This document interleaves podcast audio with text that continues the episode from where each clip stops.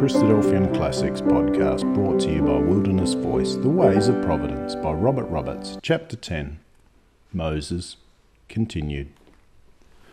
The ways of providence are plainly illustrated in several minor elements of the work of Moses.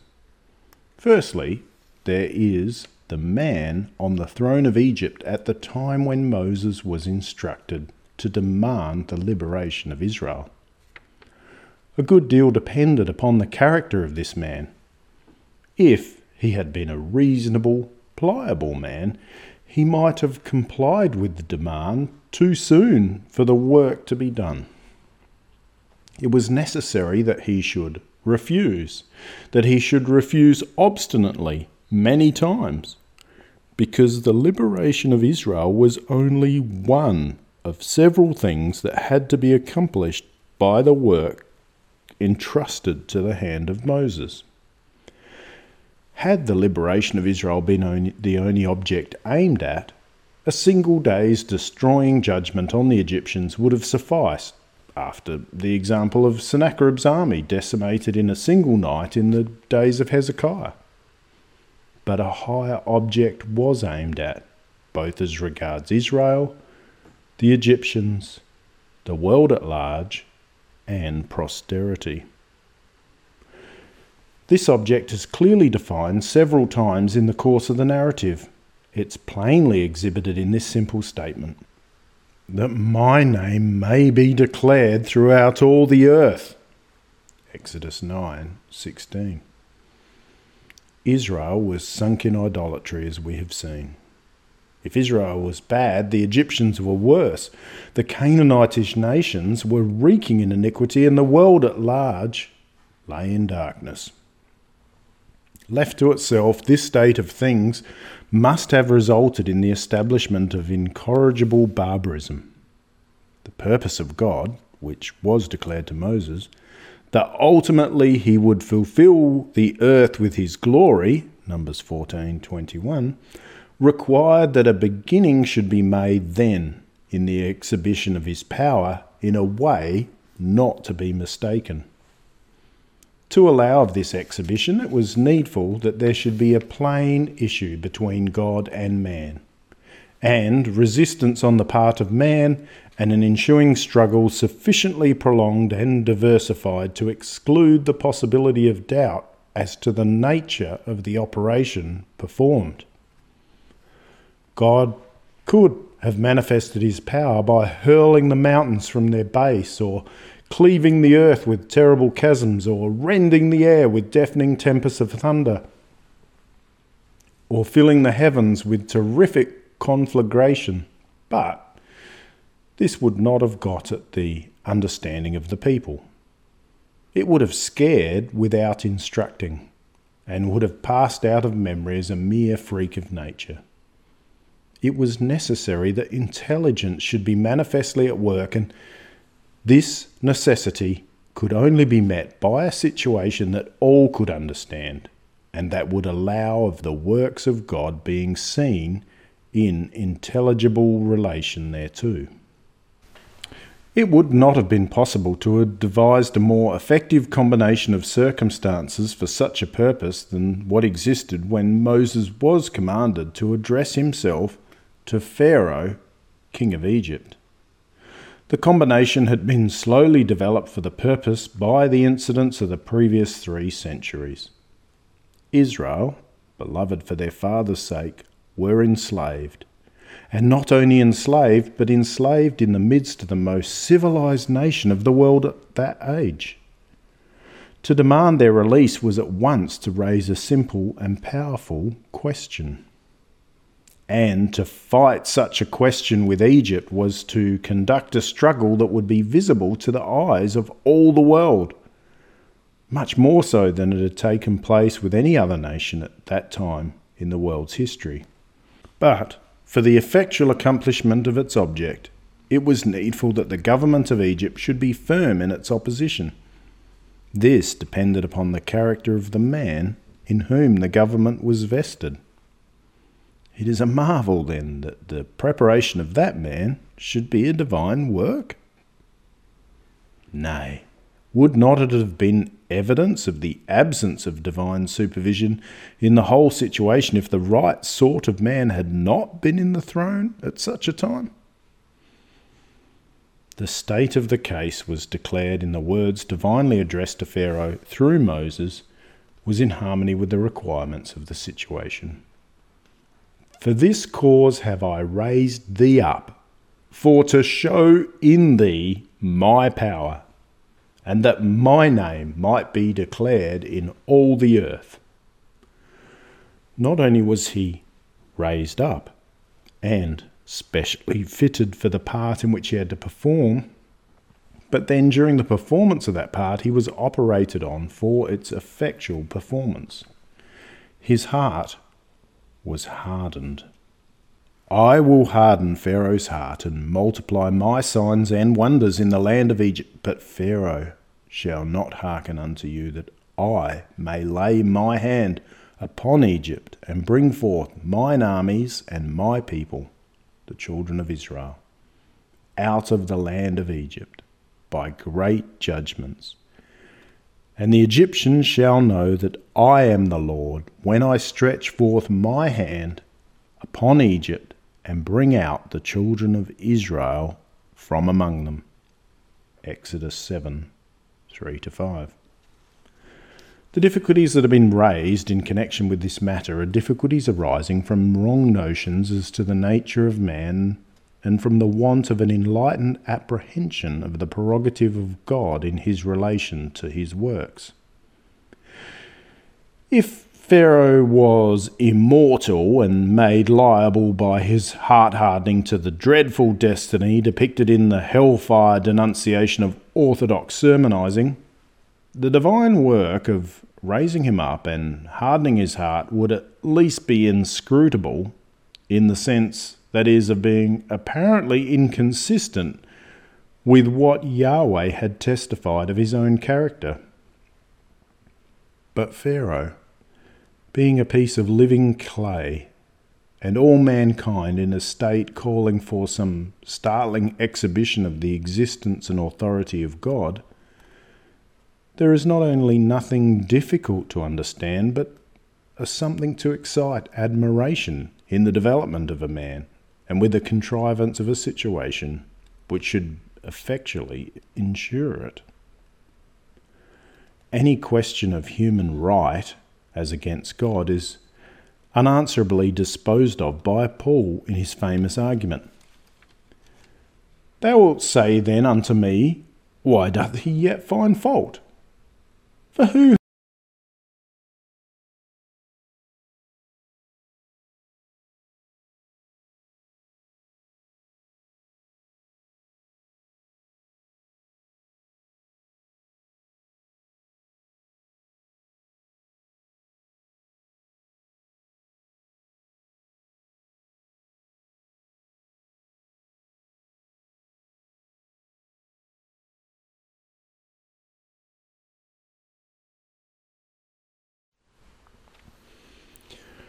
The fact is beyond question that Pharaoh was raised up for the part he had to perform in connection with the work of Moses, and the usefulness of the fact arises from this that no one living in Egypt during the thirty or forty years preceding the Exodus would have been aware from anything he saw or heard that the ruler of the country was the subject of divine work one way or the other.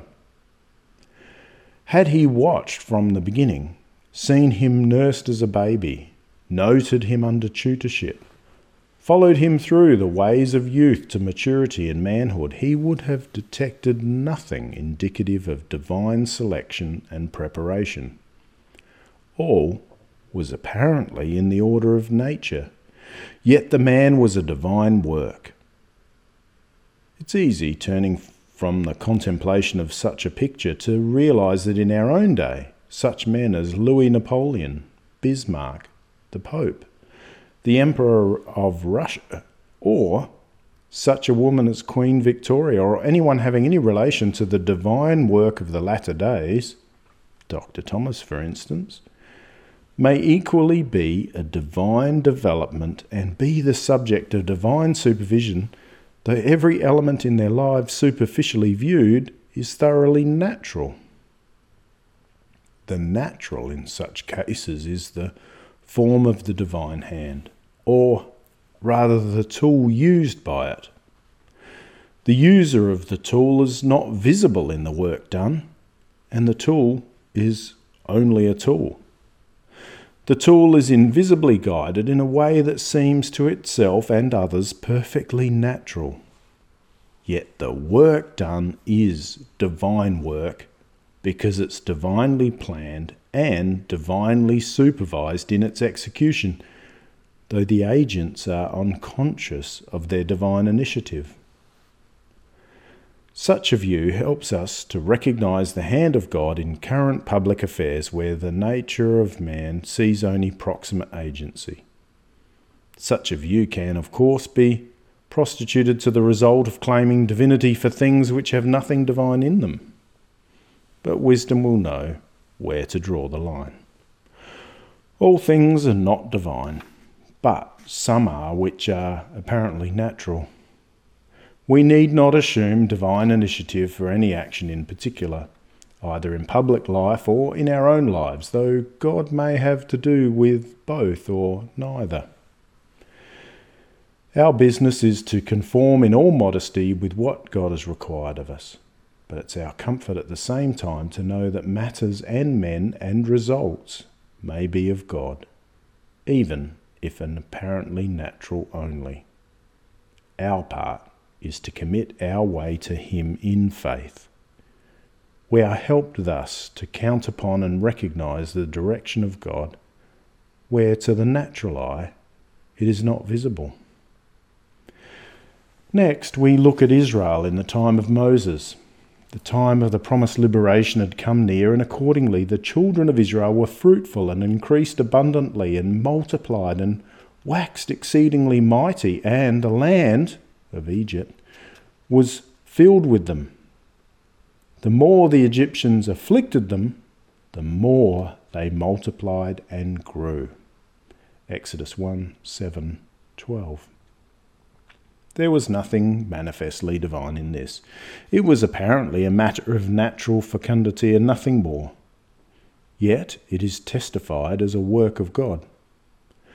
He increased his people greatly in Egypt and made them stronger than their enemies. Psalm 105:24.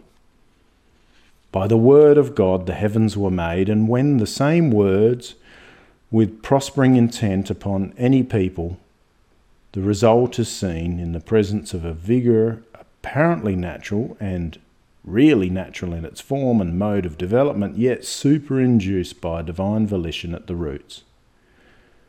The presence of this volition is due to the difference between what God does and what he does not do. The exercise of it was manifest in the case of Israel in a debased state in Egypt because the time for God's work with them had drawn near. May we not apply the fact to our own day? The time for the return of mercy to Zion has come, the time for God who scattered Israel to gather them, and we see we nothing divine in the lively vigour and prolificness and growing prosperity of the Jews in every land? It is all apparently natural, but the hand of God is in it, and will shortly be made manifest to all nations when that hand is no longer hidden, but taken out of the bosom and uplifted in visible works of power before the eyes of all the nations.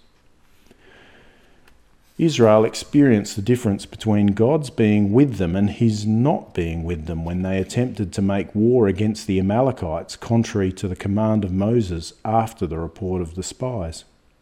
It will be recollected that after hearing the report, they refused to invade the land and became mutinous against Moses.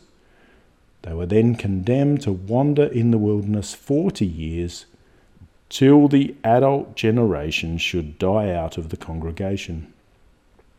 On hearing this, they were filled with consternation and clamorously offered to enter at once into the work of invasion which they had declined.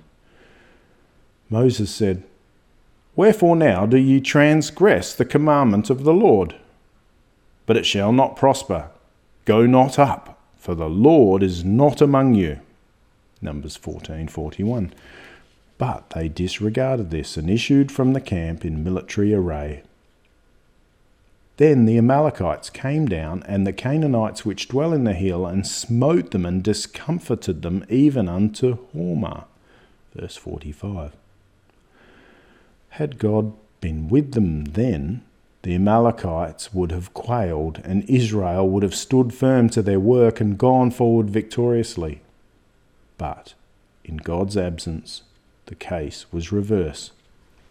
The natural agency in the one case and in the other was the same, but when God is with the agency employed, that agency is supplemented with an invisible power of direction and efficiency that is lacking when God wills against it. And the agency, though feeble in itself, will be powerful against all odds. This Asa, king of Judah, recognized when he said on the approach of the Ethiopian horde against Jerusalem, Lord, it is nothing with thee to help, whether with many or with them that have no power. Help us, O Lord our God, for we rest on thee and in thy name we go against this multitude. O Lord, thou art our God. Let not man prevail against thee. So the Lord smote the Ethiopians before Asa and before Judah, and the Ethiopians fled. 2 Chronicles 14 11 to 12. On another occasion, later in his reign, Asa relied on the king of Syria and not on the Lord his God, which invoked the interrogatory from the prophet sent to him Were not the Egyptians and the Lubims a huge host with very many chariots and horsemen? Yet because thou didst rely on the Lord, he delivered them into thine hand? For the eyes of the Lord run to and fro throughout the whole earth to show himself strong in behalf of them whose heart is perfect towards him. Herein thou hast done foolishly. Therefore, from henceforth thou shalt have wars. 16. 7 to 9. This principle was recognized by Jonathan when he proposed to his armor bearer a forlorn attempt against the Philistine garrison at Michmash. It may be that the Lord will work for us for there is no restraint to the Lord to save by many or by few. 1 Samuel 14 6. It was recognized by David when he went against Goliath. Thou comest to me with a sword and with a spear and with a shield, but I come unto thee in the name of the Lord of hosts, the God of the armies of Israel, whom thou hast defied. This day will the Lord deliver thee into mine hand, that all the earth may know that there is a God in Israel, and all this assembly shall know that the Lord saveth not with the sword and spear, for the battle is the Lord's, and he will give you into our hands. 1 Samuel 17 45 to 47. David gives frequent expressions to the same principle in the Psalms. Some trust in chariots and some in horses, but we will remember the name of the Lord our God. 20 verse 7. There is no king saved by the multitude of an host. A mighty man is not delivered by much strength. A horse is a vain thing for safety, neither shall he deliver any in his great strength. 33:16. Except the Lord build the house, they labour in vain that build it. Except the Lord keep the city, the watchman waketh, but in vain. 127 1. There might be a tendency to conclude that in such a view of matters, human agency is superfluous and indeed displaced, and that the only thing left for a man to do is just do nothing but stand still and see what God will do. Such a view has, in fact, been acted on in many instances. It's a mistaken view altogether, as we've seen in previous chapters. It seems to result from one aspect of the matter, but we must not limit our view of any subject to one aspect of the matter. We must take all sides into account. The other side in this case is the revelation that in working with a man, God wills that man should do his part humbly, faithfully, and diligently, and that God's part. The other side in this case is the revelation that in working with a man, God wills that a man should do his part humbly, faithfully, and diligently, and that God's part should come in as a supplement or addition to what man does. We might pause with profit to consider the admirable wisdom of a principle of action which, while making effectual results depend upon God, admits man to the pleasure of cooperation in the process by which they're worked out and compels him to perform this advantage yielding part. Our aim is not so much to uh, discuss the philosophy of God's ways, however, as to exhibit what they are. Israel were made very distinctly to recognize that while they could do nothing if God were not with them, yet God could not, in a sense, do his part unless they did theirs. God said to Moses in the beginning of their enterprise, I will drive out the Canaanite, the Amorite, the Hittite, etc., Exodus 33 2, from which it might have been concluded there was nothing for Israel to do. The very reverse was the case. God meant to do his work by them. Moses told them, Every place wherein the soles of your feet shall tread shall be yours. There shall no man be able to stand before you, for the Lord your God shall lay the fear of you and the dread of you upon the, all the land that ye shall tread upon, as he hath said unto you. Deuteronomy 11 24 25.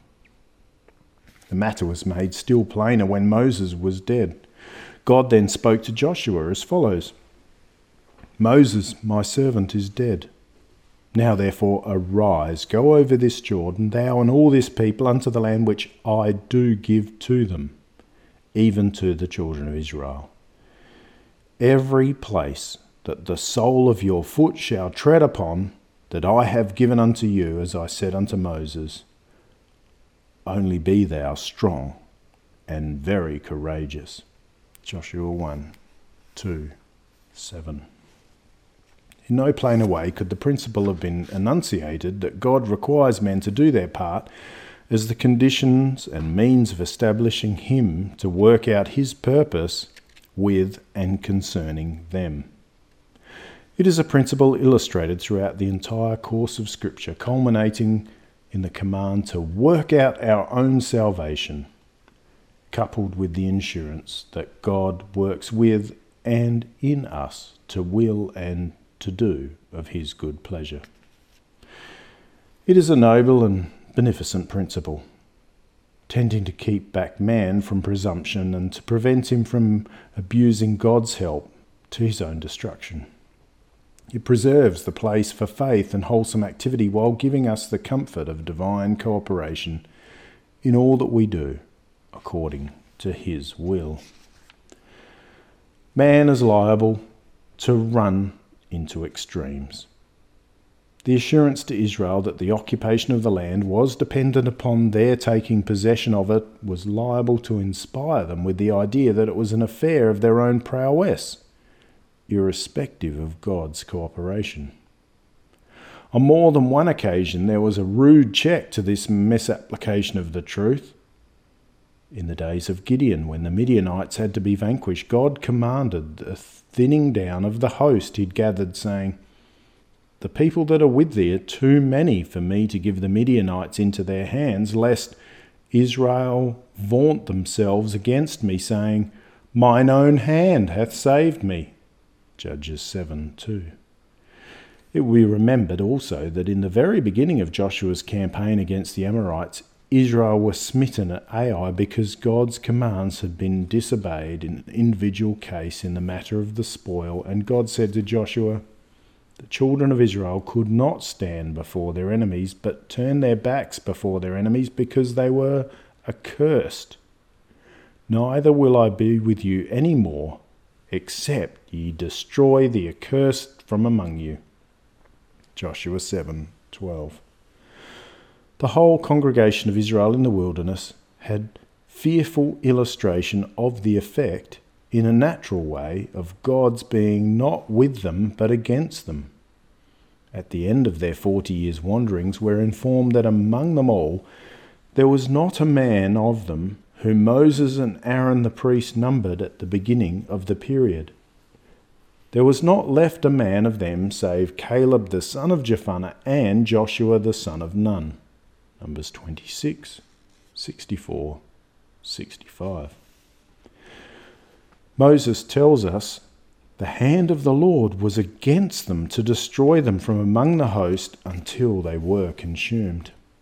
Deuteronomy 2:15. Must have been so, for in the ordinary course, out of the thousands of young men over twenty who were in the congregation at the very first numbering, Many must have survived and lived years after the termination of the forty years' wandering. Yet, from day to day, while they were in the wilderness, nothing would be visible in the way of divine interference. They would drop off one by one in a natural way, just as they do in a great city today. In these and numerous other like ways was Israel taught the lesson that while the performance of their part was necessary to the accomplishment of God's purpose with them, the accomplishment of the purpose was all of God. And so, though Joshua fought and Israel conquered, David could write with emphatic truth they got not the land in possession by their own sword, neither did their own arm save them but thy right hand and thine arm and the light of thy countenance, because thou hadst a favour unto them. Psalm 44 3. Let us beware of the modern mistake of forgetting that these things were written for our admonition. God is the same today and forever. We must do our part with the wisdom and diligence we can command. But we must commit and commend all our matters in prayer and constant fear of God, who can prosper or frustrate the devices of men, or leave men altogether to their own devices like the regardless millions of the human race who are mostly like the cattle on a thousand hills.